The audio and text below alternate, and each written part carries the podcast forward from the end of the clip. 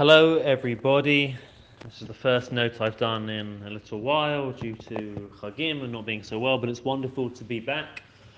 Bereshit Perek Memhei, chapter 45, brings us really to the climax of the story of Yosef and his brothers. The chapter division is not a natural one, but rather in the middle of this impassioned, heated, tense, emotional encounter between Yehuda representing the brothers and this mysterious man, the viceroy of Egypt, we have the break. Yehuda has laid out from the beginning of Parshat Vayigash the claim that they represent a whole family, that they are not criminals, that they must not take the youngest son, Binyamin, into prison.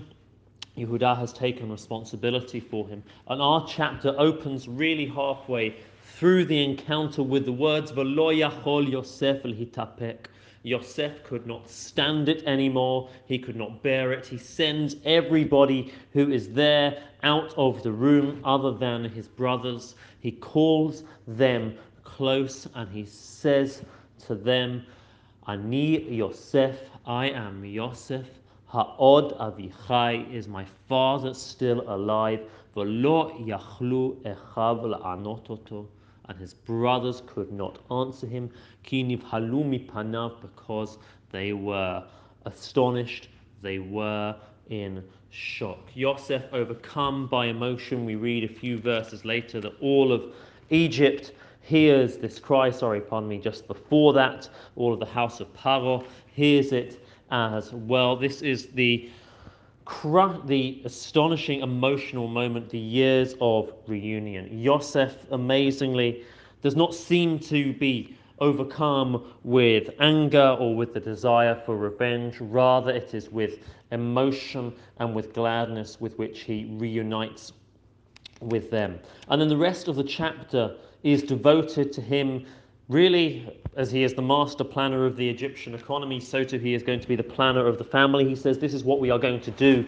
You are going to go back to the land of Canaan and you're going to bring my father down with you and you are going to settle here in the land of Egypt. I'm going to give you, he says in verse 18, et tuv haaretz, eretz mitzrayim, the very best of the land. You will eat of the best of it. We will establish you here and we will keep the family safe during the years of famine because otherwise you would perish in the land of Canaan. Paro also hears about this and he commands similarly that they should do that.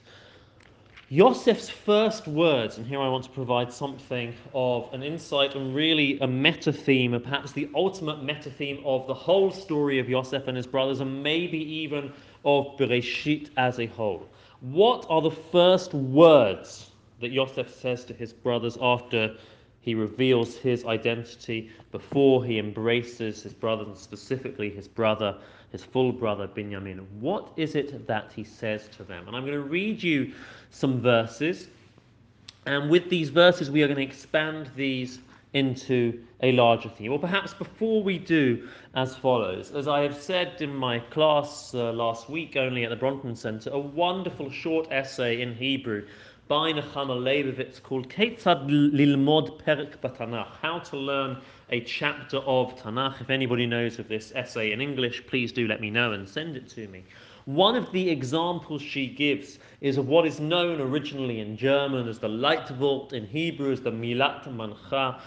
It describes a specific word which is repeated throughout a story and becomes a key word and a key theme. And Nechama Leibowitz points out that one of the key words in the whole Yosef stories is the word shalach, shin lamed, chet meaning to send. It appears numerous times throughout the Yosef narrative. Yaakov sends Yosef down to visit his brothers. The brothers send him down to Egypt, where he is sent to prison and afterwards sent for by Paro. Each time the word shalach appearing. Years later, Vayishlach Yaakov sends his the brothers down to Egypt to purchase food, and they are sent back once again by Yosef to bring Binyamin with them. And at first glance, this reading appears to reveal the structure of the story that it has at its heart the theme of sending, of journeys, of movements, of persons from one place to another.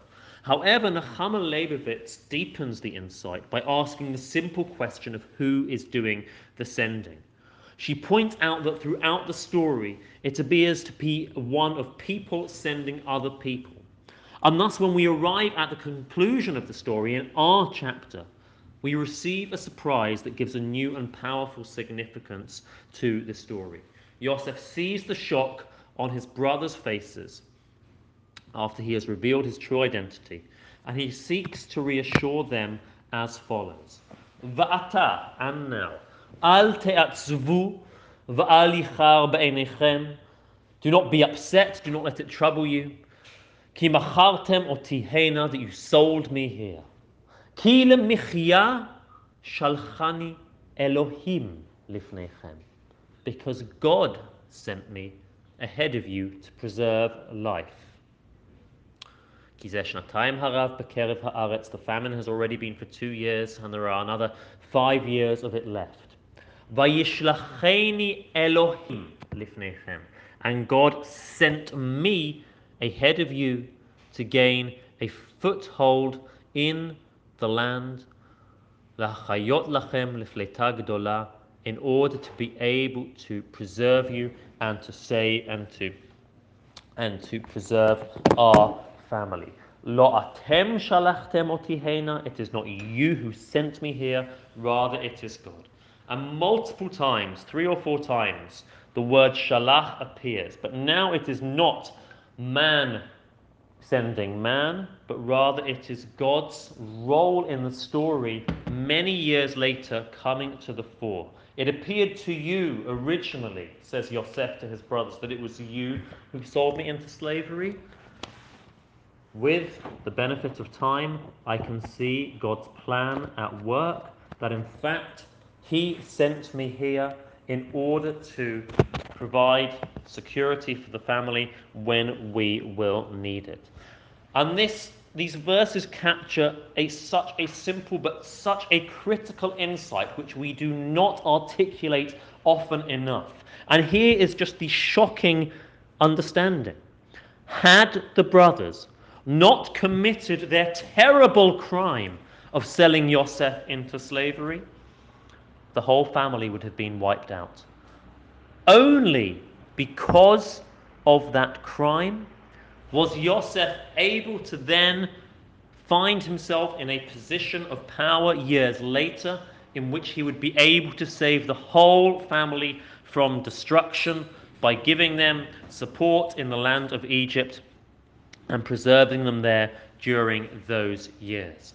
And what the insight captures as a whole is that this story and the story of Bereshit, and maybe the story of the Tanakh, and maybe the story of our whole lives, are the complex interplay between human free will on the one hand and the plan, the role of HaKadosh Baruch Hu, of God on the other.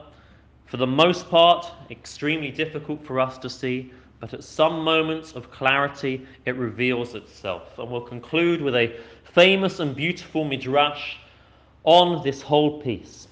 Rabbi Shmuel bar Nachmani patach, ki anochi yadati et machshavot ha'adam. I know your thoughts, says God.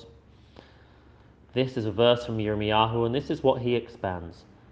Shvatim hayu oskim b'michirato shel Yosef The brothers, literally the tribes, they were busy selling Yosef. V'Yaakov haya osek b'sako u'b'ta'anito. And Jacob was busy with his sackcloths and his mourning. But Yehuda osek lakachat isha, and Yehuda was busy finding himself a wife. והקדוש ברוך הוא בורא אורו של מלך המשיח. And the Holy One, blessed be He, was creating the light of the Moshiach. Wishing everybody a wonderful day.